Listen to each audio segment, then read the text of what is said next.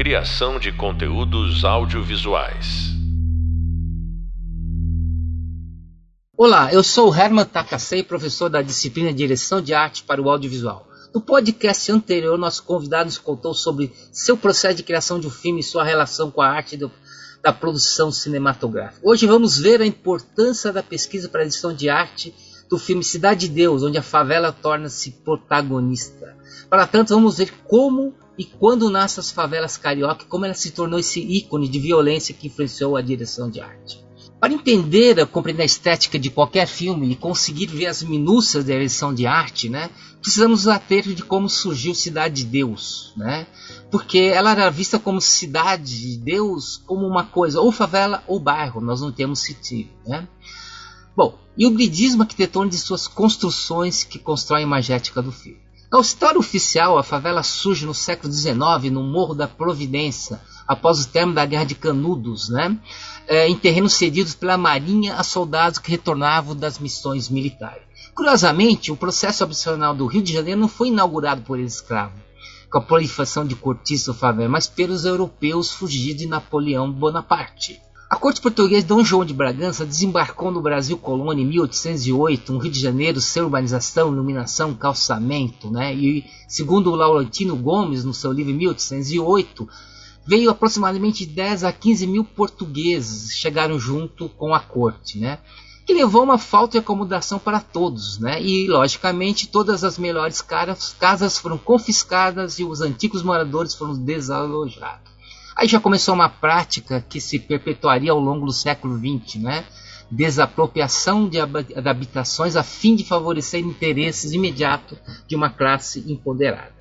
Bom, após a independência de 1822, Cidade tornou-se a capital do Império Brasil. Em 1874, o Rio de Janeiro foi nomeado município neutro da corte separado da província de Janeiro. Outros imigrantes acabaram se juntando, né, como ingleses, portugueses, italianos e até alguns chineses aumentaram muito a população e a infraestrutura do Rio de Janeiro entrou numa grande crise. Assim, o Morro de Castelo, um dos pontos da fundação da cidade no século XVI, que se tornou o abrigo da marginalidade no século XIX, passou a receber moradores que haviam sido despejados ou imigrados em moradias precárias construídas na encosta do morro. Em 1891, a Constituição Republicana do Brasil transformou o Rio de Janeiro em Distrito Federal, e segundo Lissa do Prado Valadares, que é pioneira no estudo sobre favelas carioca, a primeira favela carioca de fato surgiu em um aglomerado de casas precária no Morro de Santo Antônio em 1893. Né? Segundo documentos da época, no Morro de Santo Antônio já existiam 41 barracos e foi lá que os soldados que voltaram da Guerra de Canudos né, construíram suas moradias. Eles foram, de certa forma, enganados, né, porque eles, eles haviam a promessa né, que não foi cumprida se eles voltassem vitoriosos, eles ganhariam as moradias. Né? Bom, o que foi conhecido como favela, na verdade, foi a expansão do Morro de Santo Antônio com o morro ao lado, que ficou conhecido como Morro da Favela, devido à lembrança que eles tinham de Canudos, né, onde existia uma planta chamada favela. E só mais tarde foi dado o nome de Morro da Providência, e onde que no final das coisas os soldados ou ex, que eram ex-escravos que retornaram da guerra de Canudos acabaram sendo autorizada a construir suas casas. Né? É, apesar da ocupação do morro, na virada do século não era o morro que, era um problema, era os cortiços, né? onde existiam trabalhadores, né? vagabundos, malandros, homens e mulheres livres, escravos e imigrantes, dividindo aquele mesmo espaço. Né? E uma nova imagem do Rio de Janeiro foi planejada então pelo então prefeito Pereira Pasto, né, que governou de 1902 a 1906, e queria dar ao Brasil característica mais moderna, queria fugir da visão de atraso de país escravocrata. Resolveu acabar com esses locais, né, que eram os cortiços, mas deixando que essas pessoas mudassem para os morros, né, e deixou lá sem nenhum problema. Essas casas foram derrubadas e lá hoje são construídos os marcos arquitetônicos do Rio de Janeiro, né? E acabou intensificando a ocupação que na época era longe da cidade, que eram os morros. E assim foi que a favela prosperou no morro no século XIX, e o nome favela remeteu a, de modo genérico a qualquer ocupação de colinas com barrancos e casebres, e junto né, a marca de um local de grande via, violência e muito insalubre. Bom, a parte plano de janeiro foi toda urbanizada e se tornou a parte rica da cidade. Né? E se antes os cortiços eram um problema, agora eram as favelas que começou a levar essa mal fama. Bom, em nome do bom funcionamento da cidade, os agentes, os agentes na época da ciência urbana não viam outra solução para a favela a não ser acabar com elas. E aí foi que o jornalista e fundador do Sindicato de Corretores de Imóveis, o Matos Pimenta, lançou em 1926 uma campanha para a erradicação da favela. Ele foi amparado por uma retórica né, em favor da modernização e do embelezamento da cidade. Né? No mesmo ano, Matos Pimenta e o prefeito Antônio Prado Júnior, através do Departamento Nacional de Saúde Pública, conseguiram proibir a construção de novos barracos e lançaram uma proposta de construção de casas populares para o proletariado, né, como asilos e colônias, inclusive para inválidos. Né. É, no fundo, eles determinavam onde ia essa expansão, né, e com isso, como? Né, colocando serviços né, infraestrutura. Né, e vendendo esses imóveis a um preço de um aluguel mensal que era na época financiado pelo Banco do Brasil. E tudo, claro, de acordo com os modernos princípios de higiene e conforto. Bom, e foi o arquiteto Alfred Agache que foi convidado para desenvolver o projeto. É, porém, né, lá uma coisa em mente, mas o Agache percebeu que na favela existia uma grande solidariedade e uma grande organização. E que o que era importante era que eles teriam que ter uma necessidade de um olhar mais atento e menos preconceituoso. Né? Eles tinham que considerar a realidade dos moradores para além desse estereótipo de marginal. Então ele defendeu a destruição dessas construções precárias e a construção de moradias populares no mesmo lugar. Esse plano acabou sendo aprovado, os favelados foram movidos para outros lugares que eram temporários né, para se construir as moradias deles. Porém, esses lugares novos acabaram se transformando em novas favelas, né, em novos locais, e criou vários subgrupos né, de favelas que eram em morros, em terrenos planos, favelas que eram estabelecidas no recente, favelas que estavam construídas em terrenos municipais ou particulares. Agora, Getúlio Vargas assumiu o governo em 1930, né? E ele, de uma certa forma, retomou essa temática higienista, né? só que de uma forma completamente diferente. Ele concentrava todo o seu discurso na classe trabalhadora e nos direitos legítima moradia e alimentação adequada. Né? Ah, e no, na época, o novo prefeito era o médico Pedro Ernesto, que assume a política que, que a ditadura Vargas estava imposto, né? que era essa política assistencialista e construiu hospitais, escolas, né? É, colocando todas as aspirações que a classe pobre queria. E ao mesmo tempo ele acabou distribuindo subvenções às escolas de samba, né? E começou a arbitrar né, onde essas instalações de serviços iriam acontecer e colocar também algumas instalações de serviços públicos no morro, né, como forma política. Bom, mas a população dessas áreas, sempre aumentando muito, né, e acabou criando uma grande divisão entre as áreas baixas, que eram lá o povo favorecido, rico, e as áreas altas, que eram os morros, né, pobres, né, que eram os pobres lá, os favelados. Embora os espaços entre pobres e ricos acabaram sendo muito diferentes, né, um em cima, outro embaixo, em situações muito precárias e outros não, né, a distância era muito pequena, né, então os moradores dessas favelas eles estavam muito integrados à vida urbana, né, é, e onde, obviamente, o mercado de trabalho deles existia. E era lá que eles sobreviviam. Né? E apesar dessa diversidade, né, diversidade desses moradores do morro, mesmo assim a favela ainda era vista como um problema a ser resolvido. Tá. Em 1964, o golpe militar torna obrigatória a mudança dos favelados morro para os conjuntos habitacionais que já existiam desde a época do Carlos Lacerda, que começou a criar isso nos anos 60. Né? Segundo consta, foram removidas 80 favelas, né? E dentre essas favelas, o conjunto habitacional Cidade de Deus, né? Que foi construída, desculpe, não, não foi, foi removida e o conjunto habitacional Cidade de Deus nasceu dessa, é, dessa, desse conjunto de Carlos Lacerda.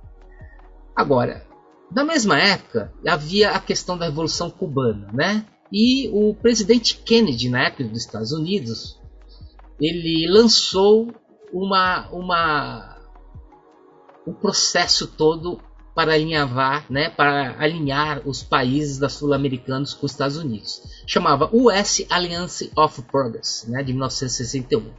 Ele visava criar essas alianças com a América Latina e combater a ameaça comunista que estava impregnando a ideologia de processos tecnológicos e uma vida americanizada e capitalista. Era isso que ele queria que criasse, né?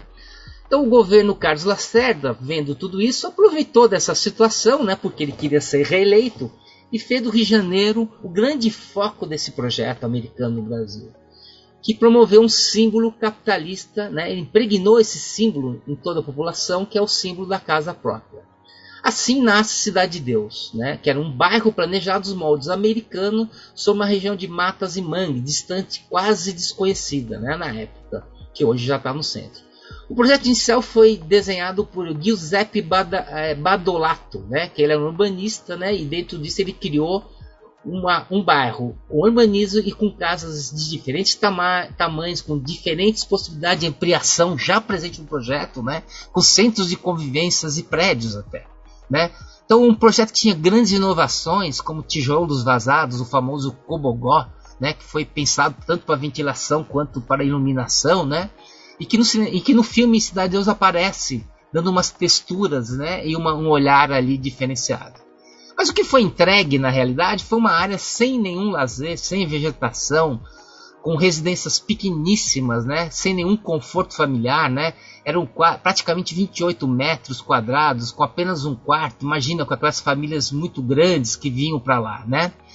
É, e que demonstram né, que não cabia nada, que tanto que no filme você vê os móveis na rua, nas portas, né, porque não tinha onde os móveis que eles tinham anteriormente. Né?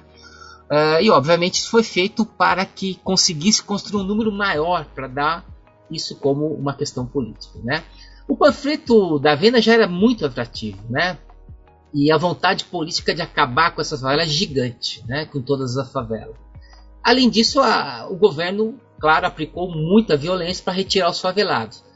E além de toda essa questão, havia ainda uma precariedade na construção né, que sofria com as chuvas. Né? E em 1966 houve uma grande enchente que levou os favelados a saírem e, terem, e se mudarem. Né? E acabaram indo para a Cidade de Deus, é o que aparece no filme.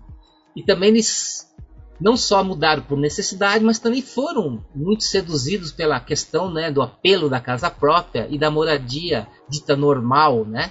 E que culminou no maior complexo habitacional do Brasil na época, Coab Carioca, é onde parte toda a nossa história, né?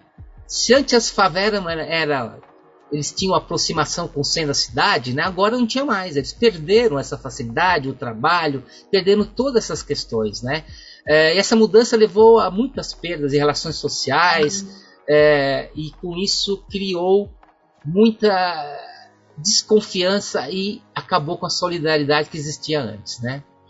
Bom, mesmo anteriormente, né, apesar de estar na favela e não era havia uma irregularidade fiscal, mas eles tinham umas áreas demarcadas, né, e tinha uma economia pulsante, né, e tinham códigos particulares que faziam tudo funcionar. O novo espaço não tinha mais nada disso, né? Eles, o único benefício que eles tinham era os serviços de água e luz, que logo que mudaram não existia ainda, mas que depois, quando começou a funcionar, eles eram taxados, tinham que pagar por isso, né? É, e no filme aparece as instalações de poste, né, para demonstrar esse processo aí, né? E mostra também, né, as ruas como era, que era de chão de terra, era árido, era tudo muito artificial, não havia transporte público, né? E houve ali uma grande segregação, uma marginalização. Além disso, né, esses projetos foram adquirindo novas áreas, né, que é mostrado no filme com linhas de desmatamento, né, muito grande, né, e ali é um, onde haveria a, a, a, os novos moradores, né. Bom, de qualquer maneira, também surgiram novos moradores, né, que foram construindo, não dentro, eles não entraram dentro do bairro em si, mas foram construindo no entorno, né, é, que acabaram virando outras novas favelas, né? Que de uma certa forma o governo fez pouco caso, né? Negligenciou, né? Isso foi crescendo e foi dando uma, um sufocamento ao bairro, né? E a, a violência e o tráfico de droga começou a entrar forte. Bom, a degradação social e física iam além das favelas que circulavam o, o, o bairro, né? A, a dentro do próprio bairro começou a ter uma série de questões híbridas, né? Criando puxadinhos, né, com novos cômodos, porque afinal de contas era uma necessidade que eles precisavam, eles não tinham, né, como abrigar a família, era uma necessidade emergente, né? E as ruas foram se apertando, foram se juntando um imóvel a outro e construindo espaços onde antes eram privados e tudo foi se misturando e criando comércio, quiosques, ruas e tudo mais, tudo que vai funcionando num bairro, como igrejas, né? E assim por diante, né? Então aquela proposta inicial acaba perdendo para uma estética que a gente pode dizer como sendo uma estética popular. Essas ampliações acabaram por ser de forma original pelos moradores em escala muito maior, que levou a uma nova forma híbrida que vemos até hoje. Tá? E as leis, então, passam a não obedecer às leis vigentes do país, né? porque o tráfico e a violência se tornou dominante, as vendas de drogas na rua, né? nesses espaços todos, uh, e o domínio todo acaba sendo dos traficantes. Né? Bom, concomitante, o Rio de Janeiro vai crescendo e vai, vai no sentido oeste e chega à Cidade de Deus. Então a Cidade de Deus passa de uma área rural, passa a ser uma área central. Né? E isso piora muito a situação, porque aí lá se torna o local de drogas e armas. Né? E tudo isso é visto na estética do filme, né? principalmente na segunda parte. Né? Então toda essa construção imagética do filme foi feita dentro dessa história dessa comunidade, né? com relação a essa arquitetura híbrida, original, esses moradores, esses bandidos. Isso tudo foi se transformando. Né? É, o importante é perceber que essa pesquisa buscou fatos né, que tinham a ver com tudo isso, né? e foi dado uma grande importância a esse tipo de, de construção imagética. Né? A pesquisa buscou fotografias antigas, jornais, né? e foi obedecendo tudo onde fosse tivesse essa cara de fato. Né? Então o, filme se passa inicialmente nos anos 60, né, com aquele início do bairro, como nós falamos, depois vai pular já nos anos 2001, já nesse lugar totalmente brisado, confuso, que é a cara que nós entendemos né, em termos de ícone daquilo que é uma favela hoje em dia. Né? É, essa parte foi filmada não, não na Cidade de Deus, porque não, não, não caberia, né, porque já é uma grande mudança, mas num outro bairro que chamava Nova Sepetiba, porque era muito mais perto ainda daquilo que era nos anos 60, né? É, e esse, porque também havia lá uma necessidade de aparecer as casas sujas de barro, né, que é onde, como foi construído a cidade de Deus, em cima de um aterro, e isso impregnava tudo, deixando um tom alaranjado ao filme, né? Uh, e bom, o filme em si, né, coloca todas essas dicotomias né, da cidade de Deus, né, que hoje é vista como favela, mas que nasceu como bairro. Né? Então essa questão toda aparece muito forte. Né? E a câmera nos leva a ver um monte dessas situações, né? como grades, né? como se fosse um bairro suburbano, prédios de um bairro suburbano, e ao mesmo tempo aparece coisas que são hibridizadas, uma estética misturada, né? locações estranhas e coisas que valem. Né? Bom, e toda essa parte então foi feito é, nos becos do Morro de Santa Marta, que é muito mais próximo a essa situação, né? É, e, e a outra parte foi feita, né, como eu disse, no bairro de Sepetiba, né? Que ali era onde construiu-se é, a, a, partir de um manejo né, da, da direção de arte, construiu-se o bairro como inicialmente ele foi constituído. Mas a grande realidade é essa passagem né, daquilo que era um bairro com uma conotação completamente ligada a, a uma, um bairro todo organizado urbano, né, que em teoria seria o projeto em si, e passa a ser completamente uma mistura híbrida de, de, misturada que é o ícone que nós pensamos hoje de uma favela, né?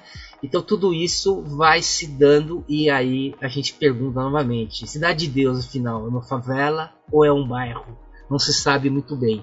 Mas de qualquer forma, o filme demonstra toda essa passagem de tempo e o que eu quero dizer aqui é que a importância dessa pesquisa é muito grande, né? Isso traz para nós uma necessidade de ver filmes muito grande, tá? Bom, hoje então nós vimos como a favelação do Morro se deu e como que nós conseguimos contextualizar a cidade de Deus, né? E poder analisar essa direção de arte, né? E como isso direcionou a arte do filme todo, né? Bom, dá uma olhada lá no Ruby Leitura, né? Da nossa disciplina, no estudo de caso de cidade de Deus, né? E como vimos, há uma grande necessidade de pesquisa para a criação da arte um filme e também saber analisar filmes para que possamos entender o processo dessa função muito importante no cinema. Até breve, bons estudos e muito obrigado a todos. Criação de conteúdos audiovisuais.